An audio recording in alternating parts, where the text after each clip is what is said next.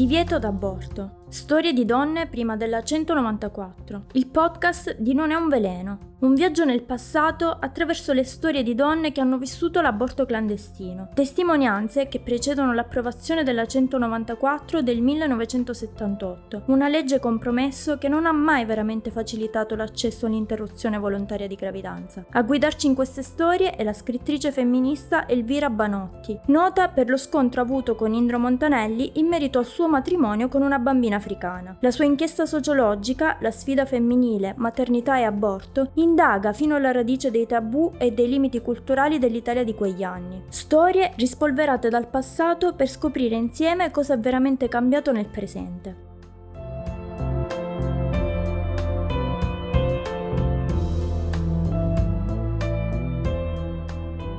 Intervista numero 13. 26 anni, nata in Persia e residente a Roma, documentarista. Ho avuto un aborto un mese fa. Veramente io non volevo abortire, perché tenermi il bambino era un gesto contestatario. E poi perché avevo una paura terribile di abortire. Perché paura terribile di abortire? Perché sapevo che cosa può succederti con gli attuali sistemi. Io sono rimasta incinta alcuni mesi fa e il mio uomo sembrava apparentemente volermi molto bene. Ma appena gli ho telefonato dicendogli che ero incinta e che mi sentivo poco bene, insomma avevo bisogno di lui ed anche del denaro per poter abortire, Quest'uomo si ritirò nel modo tradizionale. Mi rispose che il problema era soltanto mio e che dovevo affrontarlo da sola e che non lo riguardava. Invece secondo me lo riguardava, e molto. Lui sapeva che non potevo prendere le pillole perché avevo disturbi di fegato e quindi il fatto riguardava ambedue. La cosa più orrenda è che tra le altre cose mi disse di figli di questo tipo la vita è piena, sapessi quante donne ho ingravidato quindi la cosa non mi preoccupa, tanto le donne lo hanno sempre risolto da sole. Il fatto più scandaloso fu il ricatto che mi fece. Disse: Se insisti, io ti faccio ritirare il permesso di soggiorno in Italia.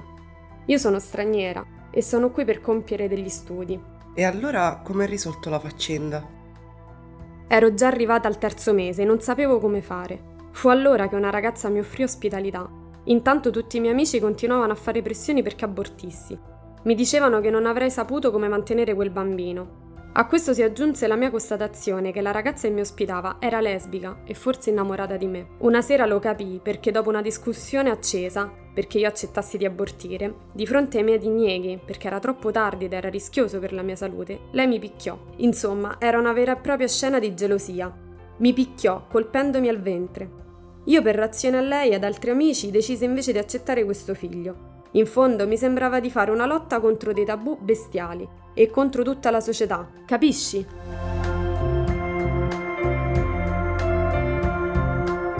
Hai avuto delle conseguenze dopo lo scontro? Sì, avevo delle perdite e allora mi sono ricoverata al San Camillo per circa sei giorni affinché mi aiutassero a portare avanti la gravidanza. Poi mi hanno dimessa. Ma dopo un mese mi hanno ricoverato al San Giacomo perché mi venne un'emorragia. Mi tennero per una ventina di giorni sotto controllo ma alla fine mi hanno dovuto sottoporre a raschiamento, dato che risultò che il feto era morto da un mese e mezzo.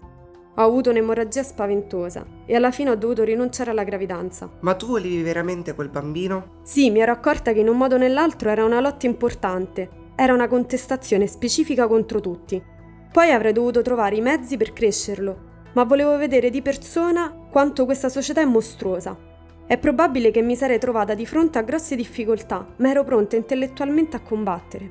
E quel figlio sarebbe stata una bandiera rivoluzionaria. Ma perché usare un figlio per combattere? Proprio per dimostrare che quando proibisci l'aborto o permetti che l'aborto diventi uno strumento di ricatto, bisogna stabilire chi è veramente responsabile verso il figlio che nascerà. Perché lo Stato non deve allora occuparsi di mantenere quel bambino che è nato solo per volere dello Stato? In fondo quel bambino quando sarà adulto sarà un uomo utile soprattutto alla società, è chiaro. Perché noi donne non abbiamo mai dimostrato lucidamente alla società che cosa significhi mettere al mondo un figlio e allevarlo. Tant'è vero che la maternità è una funzione deteriorata. E allora la lotta bisogna farla proprio su questo fronte. Incominciamo dai medici e dagli ospedali. I medici erano molto distaccati e presuntuosi. Sembravano dei soldati, ci trattavano senza umanità, visitavano in due secondi, bruscamente, e poi ci mettevano a disposizione degli studenti che uno dopo l'altro ti tastavano il ventre o ti mettevano la mano nella vagina. Io chiudevo gli occhi per non accorgermi di questa umiliazione. perché altrimenti mi sarei alzata sul letto e avrei messo a soqquadro l'ospedale. Ma in quel momento ero senza forze e quindi lasciavo assassinare la mia personalità senza poter far niente.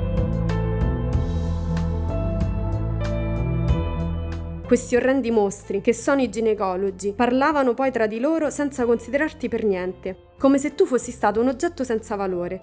E invece le donne hanno un grande valore e l'umanità intera lo deve capire. Bisogna che lo capisca. Non so come, ma dovremmo trovare il modo di farglielo capire, anche se a caro prezzo. Puoi raccontarmi come subito il raschiamento? Cominciamo col dire che ho avuto un'emorragia per un giorno e mi hanno lasciato così, perché proprio in quel giorno non era di turno il ginecologo. Così avrei potuto anche morire senza che nessuno mi assistesse, salvo le infermiere che per la verità non possono neanche decidere di farti una puntura di loro iniziativa.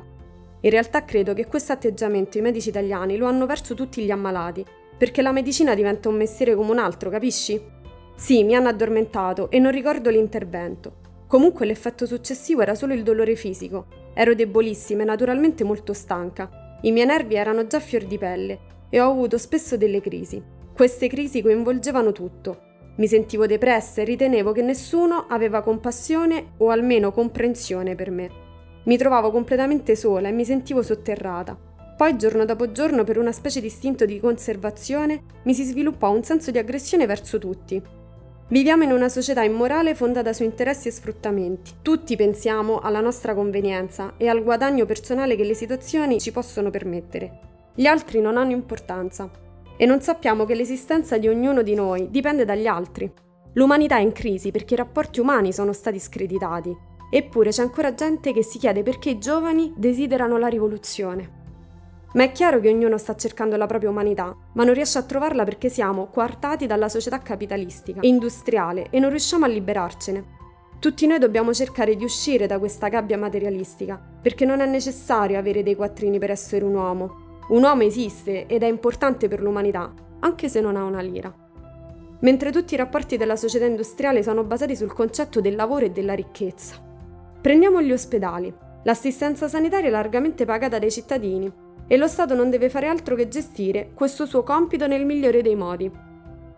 Perché si vieta alla donna di fruire dell'assistenza sanitaria in caso di aborto? Forse lo Stato è autorizzato a sindacare se vuoi o no operarti di stomaco o di cuore? Naturalmente io mi sono indebitata, era inevitabile. Il costo è paradossale in relazione all'assistenza. Solo il lettino in un dormitorio di 7 o 8 persone mi costava 7.000 lire al giorno. Neppure se fossi stata in una clinica, vero? Ho vissuto in mezzo a tante donne e ho deciso addirittura di scrivere un soggetto cinematografico sulla vita in ospedale. E le altre donne come reagivano? Ho capito che loro cedevano, accettavano il loro ruolo femminile senza capire che la società lo calpesta e lo ha calpestato per secoli. E questo mi rendeva più triste. Ho cercato continuamente di parlare con loro. E sai che succedeva? Dopo pochi minuti dall'inizio della conversazione, l'unico senso che loro prevaleva era il senso patetico della storia della loro vita. Oltre non si andava. Insomma, ti sembrava che razzolassero del vittimismo?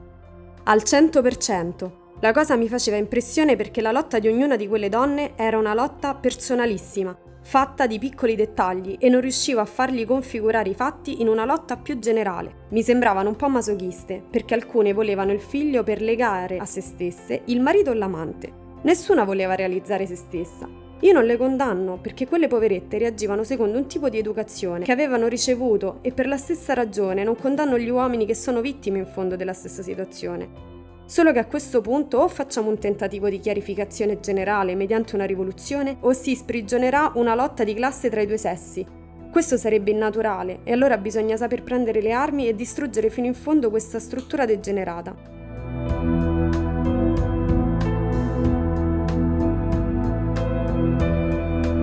Bisogna anche distruggere l'immagine della donna marionetta, della donna bambola, che deve cercare solo di piacere all'uomo perché finché si porta avanti questa barriera, la donna sarà sempre un giocattolo dell'uomo. E credo anche che la lotta di classe della donna è più difficile della lotta delle altre classi sociali, per una ragione molto semplice.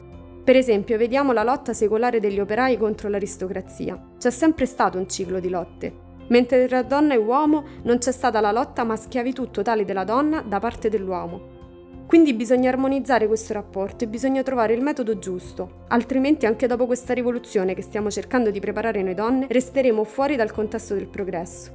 Ma non ti illudere, apparentemente sembra che la donna stia evolvendosi e che l'uomo stia preparandosi ad affiancarsi a questa nuova donna.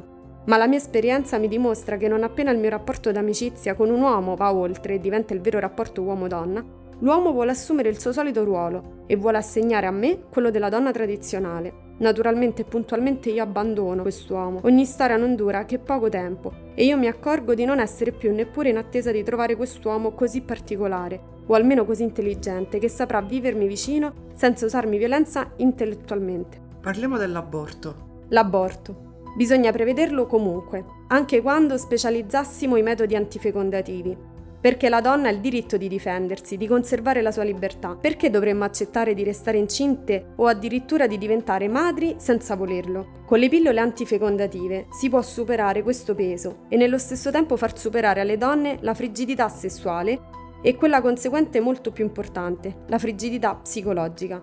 Insomma, la donna deve aspirare al piacere, deve volerlo come un diritto e non può restare schiava della sua vagina perché fino a questo momento la nostra maggiore concentrazione vitale è stata la vagina e non l'esplicazione della nostra vitalità e l'utilizzazione del nostro cervello. Insomma, abbiamo vissuto come delle isteriche paralizzate dall'utero.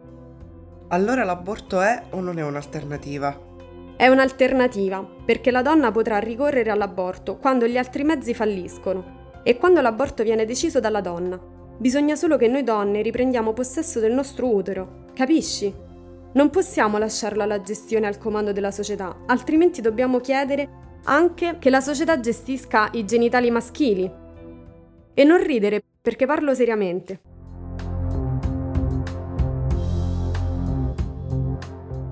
Questo è Divieto d'aborto, un podcast di Non è un veleno. Storie di donne prima della 194.